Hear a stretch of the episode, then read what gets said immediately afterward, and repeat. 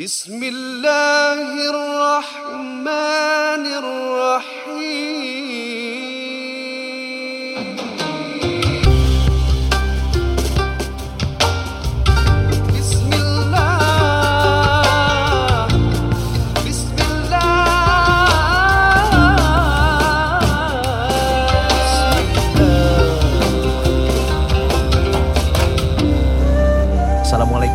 Warahmatullahi wabarakatuh. Hmm. Kami ucapkan pada para pendengar dan juga penonton yang budiman dalam NJU Non-Judgmental Ummah, Non-Judgmental Ustaz, Non-Judgmental Ustazah. Yep. Dan seperti mana yang antum-antum semua ketahui, dalam bulan yang mulia ini 10 hari terakhir Ramadan kita rancakkan lagi ibadah kita, bukan saja dari qiyam yang kita lakukan, bukan saja dari puasa yang kita laksanakan, malahan dengan solat-solat yang wajib kita lakukan, malahan solat sunat yang kita tambahkan. Dalam masa yang sama juga inilah masanya untuk kita menambahkan amal ibadat kita dengan memberikan sumbangan khas untuk teman-teman kami daripada Nur Insan. Dan seperti mana yang anda semua ketahui, Nur Insan menjalankan satu usaha yang sangat murni. Ini adalah antara mereka ada pioneers of this. Madrasah hujung minggu yang percuma. Subhanallah. Ini satu perkara yang menakutkan sebagai seorang entrepreneur bila saya dengar, ha?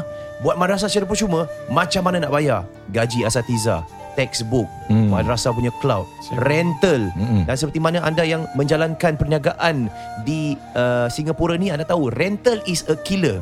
Orang yang charge duit untuk menjual barang dengan rental sekalipun boleh hangus, terbengkalai. Ini kan pula sebuah madrasah yang melaksanakan um, you know tutur bicaranya dan juga pembelajarannya secara percuma. I think it's amazing. Tahun lepas kita berjaya untuk um, menambahkan jumlah yang telah pun dikumpul one of the biggest yang telah pun kita dapatkan. Alhamdulillah tahun lepas 700 pelajar. Hasil sumbangan anda tahun ini mereka membuat penambahan 1000 pelajar kini yang dapat um, pembelajaran agama secara percuma. Siapa yang bayar? Anda semua, antum-antum sekalian yang budiman. Ini adalah pahala antum yang akan dibawa ketika kita meninggal dunia nanti. Inilah yang akan dihitungkan. Inilah yang akan dibawa. Saya tersentak Ustaz dengan Ustazah. Baru-baru ni saya terbaca satu komik di dalam uh, Instagram. Uh, tulisan daripada satu artis di Malaysia. Dia tunjuk dalam kehidupan kita, kita kerja dengan keras. Hmm. Kita dapat duit, kita bahagia, besarkan anak kita, belajar sampai ke universiti dan seumpamanya. Hmm. Kita dapat gaji yang baik, bos kasih promotion, kebahagiaan untuk kita. Kita dapat kereta-kereta yang mewah. Kita walaupun tak ada kereta sekalipun ada bumbung, makanannya sedap dan enak dan seumpamanya. Tapi saat bila kita mati, dalam kartun tu dia tunjuk, saat kita mati, kalau kita ada pasangan, pasangan kita akan sedih. Tapi dia akan move on, Ustaz. Teman-teman kita yang akan kehilangan kita, mereka akan sedih buat seketika. Tapi mereka juga harus hidup dan mereka akan move on. Lama kelamaan kita bakal dilupakan. Dan begitulah kehidupan kita di dunia ini. Ia bersifat sementara. Tapi apa yang kita boleh bawa? You know, the kita you know we- we're in a good place. Yeah. We are blessed with good people, pendengar yang baik. Hmm. Popularity yang alhamdulillah, post something dapat ribuan likes dan seumpamanya. Hmm. Tapi adakah benda ni kita bawa ketika kita meninggal dunia nanti? Jadi seringkali kita perpanjangkan amalan kita, menambahkan amalan kita dan antara perkara yang boleh kita lakukan adalah dari sudut sedekah. Pelajar-pelajar ini belajar secara percuma hasil daripada sumbangan anda. Satu hari nanti mereka akan jadi insan yang cemerlang.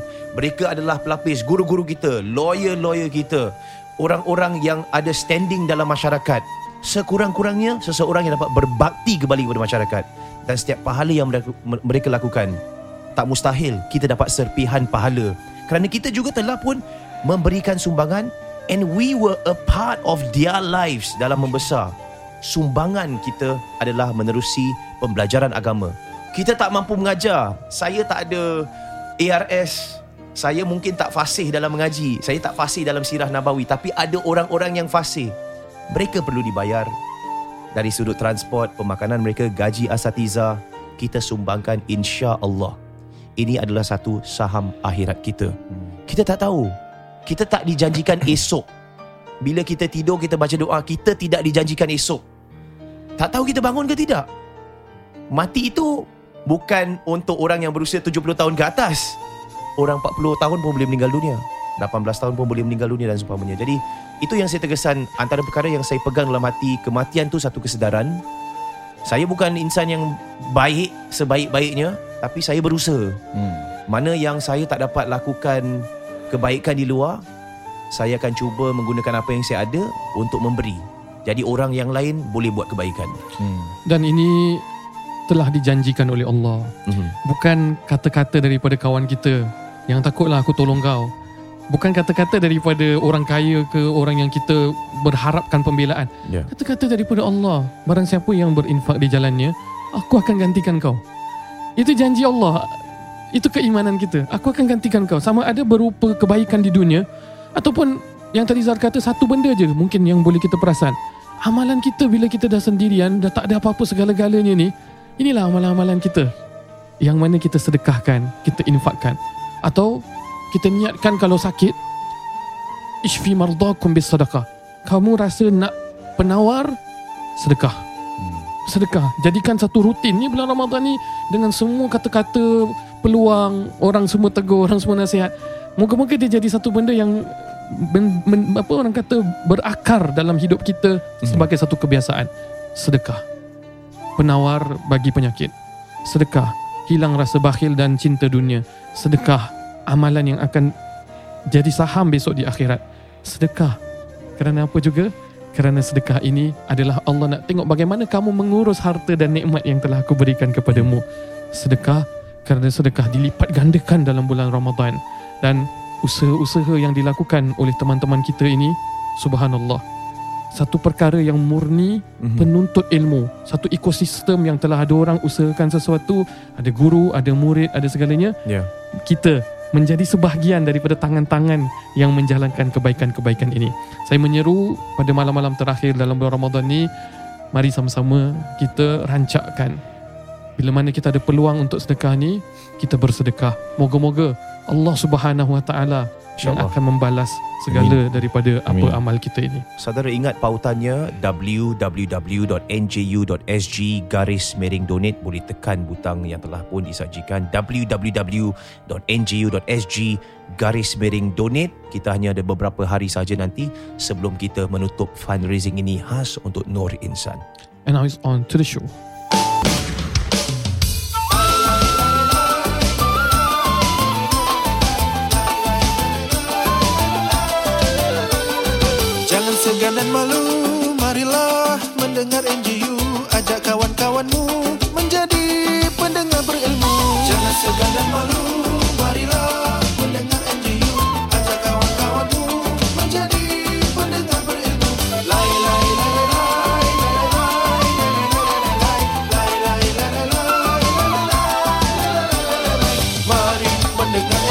Kita bersama dengan Tony di hujung talian Betul, ya. Assalamualaikum Tony apa khabar Assalamualaikum. Waalaikumsalam. Khabar baik. Tony buat panggilan di mana ni Tony Dari Woodlands. Ah, silakan Tony dengan uh, Tony Jah, eh, sebelum tu boleh nak, ta- jawab, nak tanyalah persiapan raya ni macam mana semua Ramadan okey Hmm. Ramadan kali ni Alhamdulillah lah. Cuma Alhamdulillah busy lah. sikit lah. Busy dengan Pasal apa tu? Kerja, Kerja. kan. Uh, kerja. Tak jual Hmm. kuih ke? Berniaga Ah, sambil-sambilan tak ada lah. tak ada, tak ada, tak ada, tak ada. Baik, Okey. silakan dengan soalannya. Ah, tak ada. Ni ni bukan soalan lah. Saya baru dapat berita lah. Kawan Hmm. saya, ayahnya kan baru meninggal tadi. Innalillahi wa inna ilaihi Innalillahi. raji'un. Hmm. Hmm. Hmm, jadi agak sedih lah kan lagi beberapa hari hari raya ni kan. Hmm. Mm-mm. Jadi kalau boleh uh, ustaz atau ustazah boleh macam uh, explain lah apa adakah orang-orang yang meninggal pada bulan Ramadan ya lagi-lagi pada 10 malam terakhir ya Hmm. dijanjikan syurga lah. Baik, baik. Terima kasih atas soalannya. Okey. Dan saya rasa ni satu soalan yang sangat baik Mhm. sebab baru-baru ni pun kita dikejutkan dengan um, perginya Hmm. uh, seorang lagi individu tak silap saya tak begitu mengenali individu ni tapi dia berusia tak silap saya 19 tahun budak ni. Hmm. Uh, dia meninggal dalam uh, keretanya Ya. uh, dua hari dan uh, saya mengenali abangnya Hmm. uh, dan kemudian saya bertanya apa apa yang berlaku dan antara perkara yang beliau kongsi adalah kerana adiknya overwork lah. Wallahualam saya tak tahu um, apa reason di sebalik. Sebab. Betulkan saya kalau saya salah. Uh, tapi saat-saat orang pergi masa malam-malam terakhir Ramadan ini Hmm. uh, satu perkara yang sangat menyayat hati. Hmm. Sebab apa?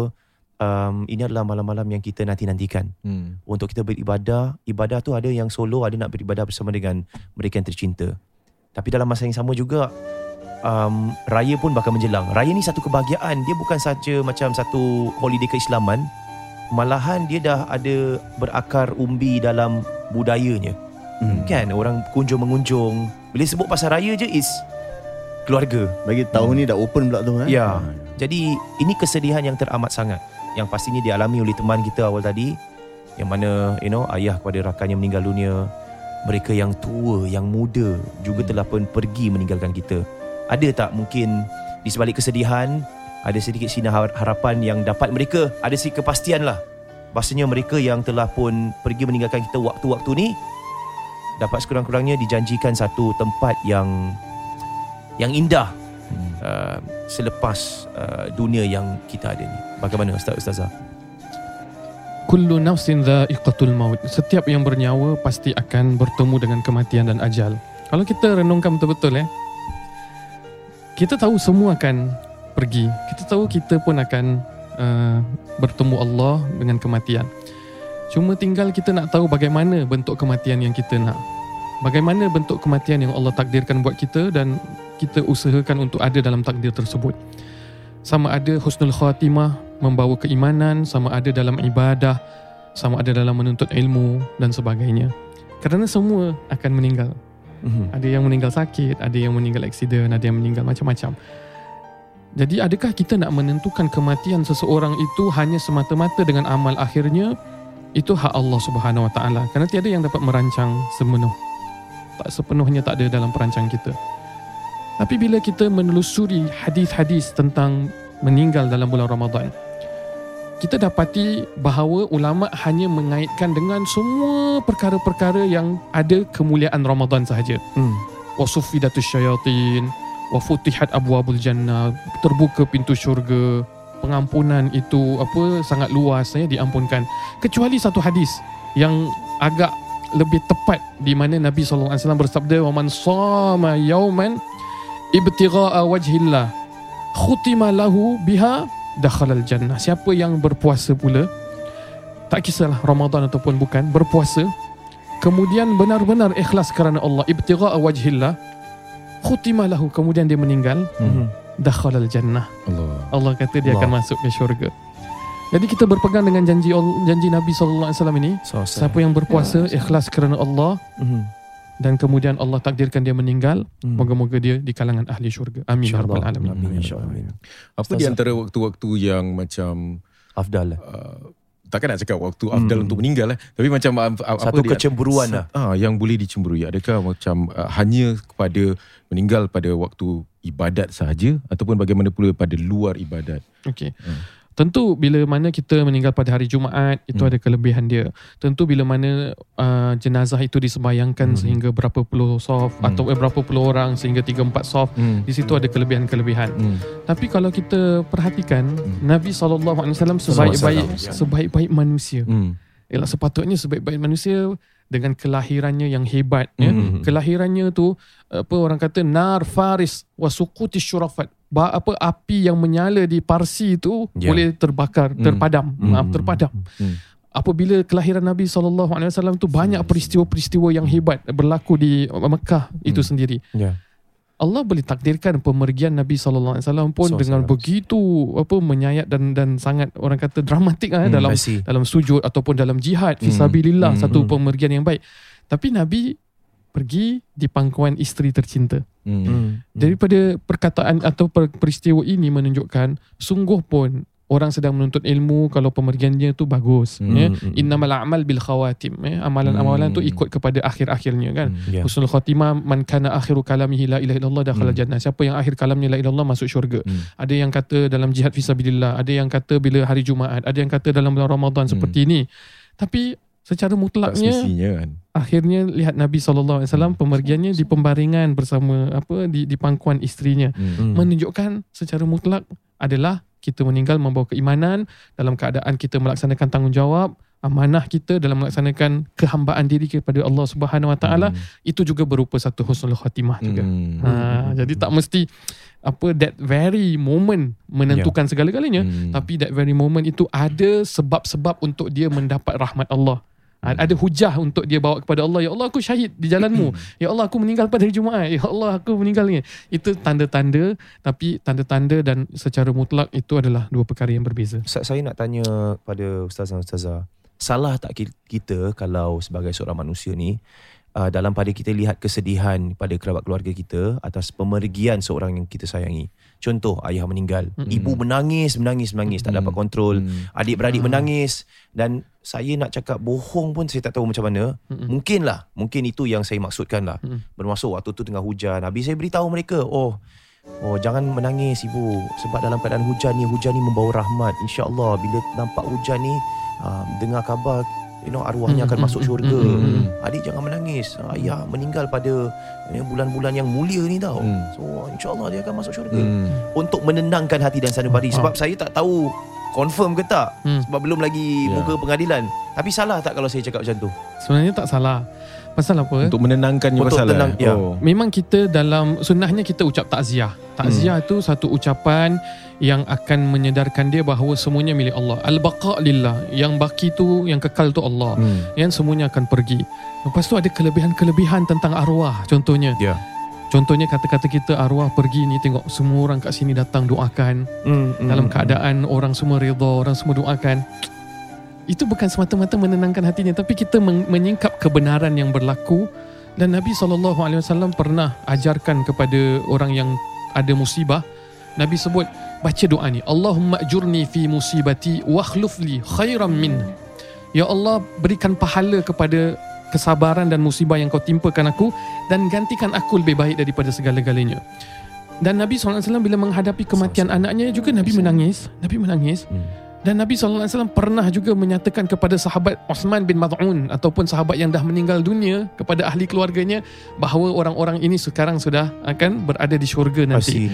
Bermakna ada yang waktu Nabi mengiktirafi kesedihan, Hmm, hmm, hmm. ada waktu juga Nabi SAW memberitahu berita gembira yang mereka sedang lalui sekarang ini Hmm. untuk menenangkan hati mereka. Asalkan kita menyatakan itu dengan niat baik, dengan bukan mengada-adakan, menipu-nipu Ya. kan ah, ni orang dia baik ah, padahal dia apa meninggal hari Khamis tak ada apa-apa kelebihan tapi kita cakap ada Hmm, hmm. kita tidak menipu di keadaan itu tapi kita berbaik sangka kepada rahmat Allah terhadap diri arwah tersebut Hmm. sedangkan ulama katakan walaupun orang semua walaupun orang ni jahat jahat dalam hidupnya Ya. tapi bila ditanya adakah mayat ini baik Hmm, hmm, hmm. Kemudian orang yang semua kat situ menyaksikan baik Hmm, hmm. walaupun ke dalam kehidupan dia tu jahat tapi bila semua menyaksikan dia baik walaupun tak kenal tapi ada penyaksian untuk dia bawa kepada Allah Subhanahu Wa Taala maka dia dianggap baik begitu rahmat Allah nak sampaikan kau dah teruk dalam semua hidup kau tapi pasal ada penyaksian daripada manusia di jenazah kau kau tu orang baik Hmm. walaupun mereka tak mengenalimu cukup itu juga menjadi saksi untuk melepaskan kau daripada dosa-dosa Oh. itu rahmat kasih sayang Allah Ustazah mungkin ada penambahan yang Ustazah nak Hmm. Pada saya um, um, positif lah dari segi apa yang macam Ustaz sebut tadi eh. Hmm, hmm, hmm. Uh, uh, tentang musibah yang timpa pada diri Ya. seorang wanita ni Nabi nasihatkan dia supaya uh, men- meminta doa supaya dia dapat pengganti yang lebih baik. Hmm, hmm, hmm. Sedangkan dia cakap, "Ya, aku ni tengah dapat musibah ni. Ya. Kenapa Nabi ajar aku doa macam itu?" Hmm, hmm, Sebenarnya orang yang lebih baik tu adalah Nabi. Lepas tu Nabi yang berkahwin dengan dia. hmm, hmm, hmm, hmm. Eh, maknanya uh, dalam musibah orang pun kita disuruh untuk memberi perangsang, motivasi supaya Hmm. dia kekal uh, tidak putus asa dengan rahmat Allah, dengan Hmm. dengan apa yang terjadi pada diri dia. Hmm. Kehidupan ni tak boleh stop kat situ. Kita tetap nak kena ambil contoh tadi eh. Dalam musibah kematian suami, Nabi ajar dia supaya dapat yang lebih baik daripada suami dia. Hmm, Kan? Nah, apa apa contoh yang yang Nabi nak sebut?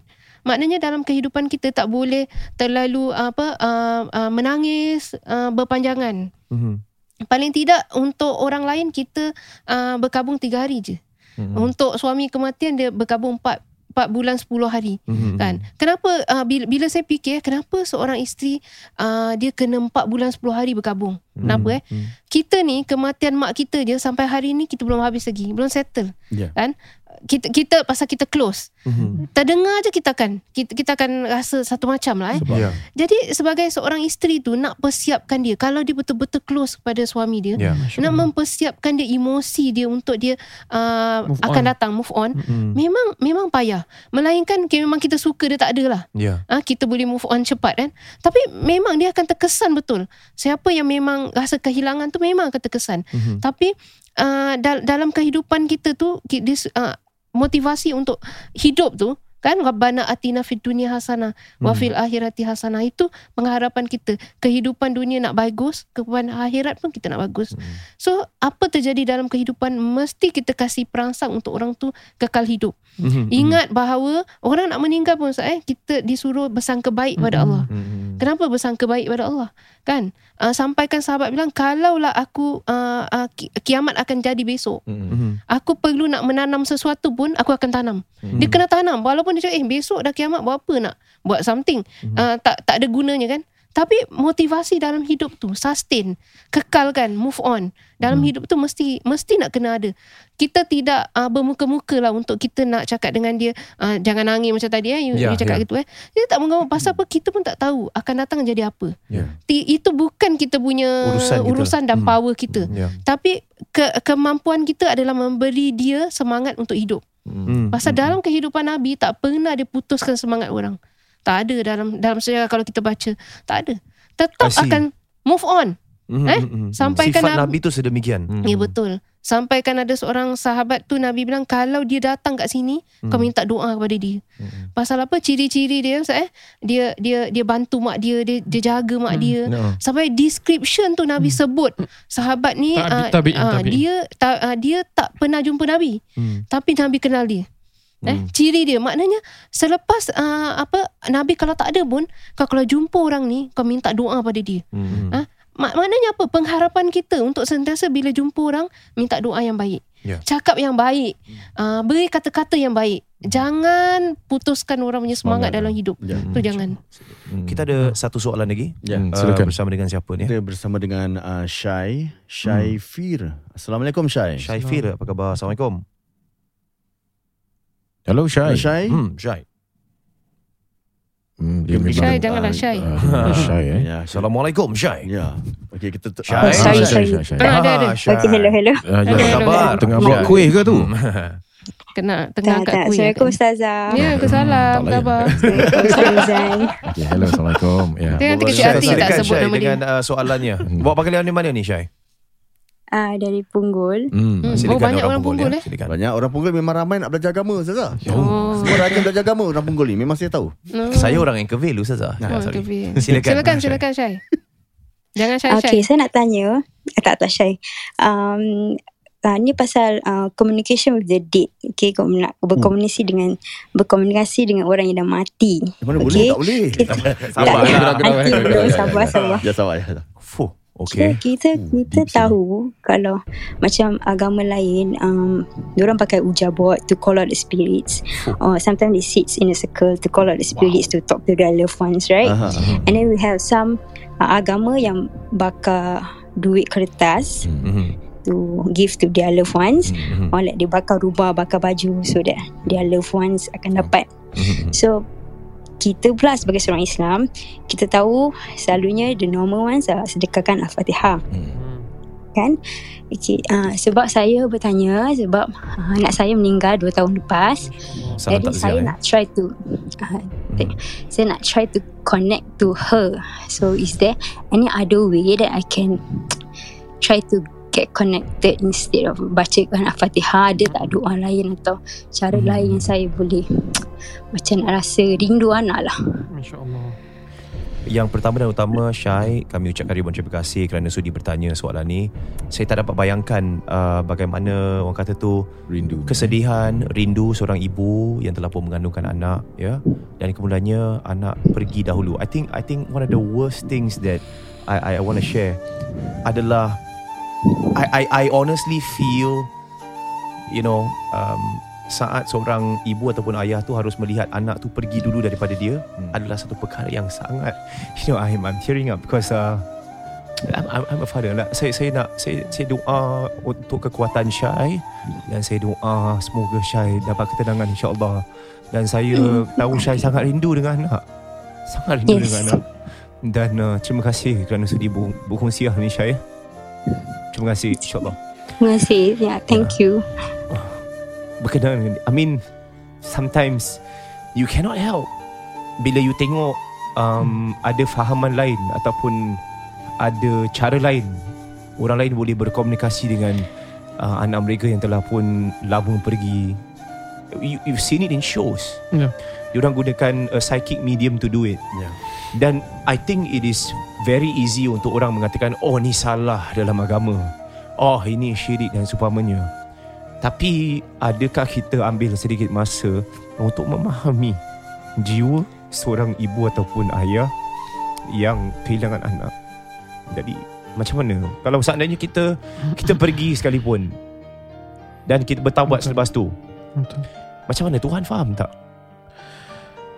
Untuk Syai pertamanya Yalah anak-anak ini yang ada ataupun tidak ada kita semua kita ah, saya tak boleh nak memahami eh, apa yang dilalui oleh Syai. Dan juga para ibu-ibu khususnya dan ayah-ayah yang yang mana anak mereka menjadi zukhran kata Nabi sallallahu alaihi wasallam. Apabila pemergian anak-anak kita doa Allahumma ij'alhu faratan wa zukhran ya Allah jadikanlah dia sebab untuk aku terus beriman Hmm. untuk aku terus mendapat syurgamu. Tapi manusia itu adalah jiwa dan perasaan. Allah jadikan Hmm. manusia ni Allah bekalkan perasaan juga dalam hidup dia. Allah bukan hanya bekalkan keimanan akal saja tapi datang dengan perasaan. Dan perasaan ini kadang-kadang kita terbawa sehingga ada perkara-perkara yang kita cari untuk menenangkan. Maka di sini agama dengan sangat tegas Hmm. menyatakan bahawa walaupun kita pergi untuk terus menguatkan diri untuk maju ke hadapan tapi tak bermakna kita terus menafikan kalau ada rasa rindu Hmm. tak boleh kita terus jumpa orang yang cakap Ya. kau tak boleh berbual dengan anak kau terus macam tu Hmm. kau tak boleh cakap seorang-seorang kau tak boleh main-mainan dia kau tak Hmm. boleh pegang pegangan dia kau tak Hmm. boleh tengok gambar dia Hmm. kau tak boleh sedangkan manusia adalah perasaan ada roh ada rasa apa yang paling dekat dengan agama adalah mimpi apabila berinteraksi di dalam mimpi itu menurut pandangan agama adalah yang paling dekat dan paling tepat Hmm. terhadap alam yang roh dan alam manusia yang masih ada. Selain daripada itu, para nabi kita Allah Subhanahu Wa Taala temukan secara yaqazah Hmm. apabila peristiwa Isra Mi'raj itu berlaku. Hmm.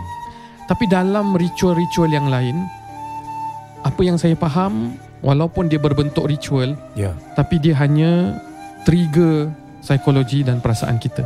Hmm. Dan kalau kita ada menghadiri sesi-sesi yang trigger psikologi dan perasaan kita untuk kuat, untuk seolah-olah sedang menjiwai mereka sedang mendengarkan, bagi saya tak ada masalah. Asalkan dia tak dianggap ritual, dia tidak dianggap kesyirikan, dia Hmm. tidak dianggap ada penyembahan, ada pengabdian pada kuasa yang lain daripada Allah Subhanahu Wa Taala. Selama mana dia berbentuk saintifik, selama mana dia bentuk psychological untuk merawat diri, untuk memperkukuhkan diri, Hmm. saya rasa agama Islam tidak ada apa-apa permasalahan di situ. Tapi erti kata agama yang hanya boleh berpeluang yang legit lah ya Ya. adalah melalui mimpi, melalui mimpi. Asyik. Ustazah ada penambahan mungkin? Um, anak-anak yang kecil tu dia adalah anak-anak yang dijaga oleh Nabi Ibrahim alaihissalam. Hmm. tu diberitakanlah kepada kita. Jadi baru-baru ni banyak orang yang meninggal secara COVID uh, di di recommend jum, bercakap dengan saya. Hmm. Hmm. So saya baru ni baru beberapa hari Ya. uh, uh, budak ni autism Hmm. dia uh, meninggal waktu COVID juga.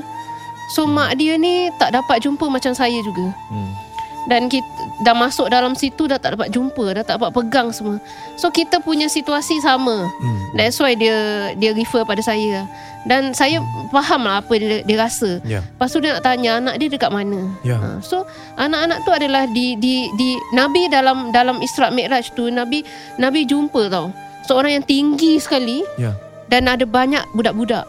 Ah, So itu itu adalah Nabi Ibrahim dia jaga anak-anak yang mati sebelum uh, usia balik Mhm. Budak-budak kecil ni semua dia jaga So ingatlah bahawa kita Macam Ustaz cakap Psychological ni kita Kita nak kena kawal Kita nak ingat bahawa Anak-anak ni dijamin syurga Hmm. Tempat dia terbaik Mhm. Cuma kita yang masih hidup ni Yang kita tak boleh terima kan Ya, So kita yang sebenarnya Yang nak kena bersedia. Sentiasa Mereka memang dalam tempat yang terbaik Hmm. Ya, jadi jadi nasihat saya kepada bukan bukan beliau sahaja Syai ya, dan sebagainya, daripada orang-orang yang luar. Ya. Kalau kita ada teman-teman, Hmm. ada kawan, ada orang yang Masih- meratapi, yang masih kehilangan anak, jangan terus kita shun Ya, that it's off normal. cakap- Terus cakap, eh apa ni, kau ni syirik kau, kau kena move on tau, ni tak boleh. Kalau selama mana dia tidak ada berunsur syirik dan is a therapeutic perkara yang tidak ada kena-mengena dengan pengabdian, tak ada masalah. Tapi Allah sebut dalam surah Az-Zumar ayat 42 memang tidak bertemu roh Orang yang hidup dan orang yang mati dalam kehidupan ini melainkan dalam mimpi dalam hadis Nabi Nabi sebut eh, arwah yang hidup dengan arwah itu pertemuan mereka tu uh, dalam mimpi al arwah junudun mujannada tu semua dalam mimpi punya situasi. Jadi akidah itu yang kita pegang tapi selain daripada akidah perkara-perkara yang boleh merawat uh, terapeutik selama mana tidak Hmm. mengganggu dipersilakan dan teman-teman orang sekeliling perlu beri sokongan yang Ya, tepat dan correct. kata-kata yang baik dan indah. Baik, kita ada masa dan uh, kita saudara, lah. uh, kita kita akhiri ruangan uh, yang kedua ini. Mhm. Mm-hmm. Terima kasih atas segala soalan yang telah pun diberikan dan pastinya podcast ini diberikan khas menandau oleh teman-teman kami daripada Nur Insan dan sebenarnya dengan hari-hari terakhir Ramadan ini kami sedang giat laksanakan um, fundraiser untuk madrasah percuma Nur Insan. Mhm. Mm-hmm. Kami sasarkan 250,000 dolar. InsyaAllah saya rasa boleh. Uh, Ya, sebab mesti pada boleh. tahun- Pada InsyaAllah tahun boleh. lepas memang agak Di rancak pada uh, Di di hujung. hujung Ramadan ni. Eh. InsyaAllah. Kita cuba sampaikan sekurang-kurangnya 250,000 dolar dalam beberapa hari ini Right. sebab kita dah sampai 150 eh. 58 Sembilan. Ya, kita perlukan kurang lebih dalam 100,000 dolar sahaja. InsyaAllah. InsyaAllah rancakan sama ada kita buat niat kini dan kita buat sedekah dan nanti di waktu kiam, waktu-waktu lebih tenang juga boleh uh, sambung Ya. dengan uh, pemberian anda. Ingat um, pautannya www.ngu.sg garis miring donate. Uh, daripada kami semua di sini, lalika. Assalamualaikum warahmatullahi wabarakatuh. Waalaikumsalam. Ah. Assalamualaikum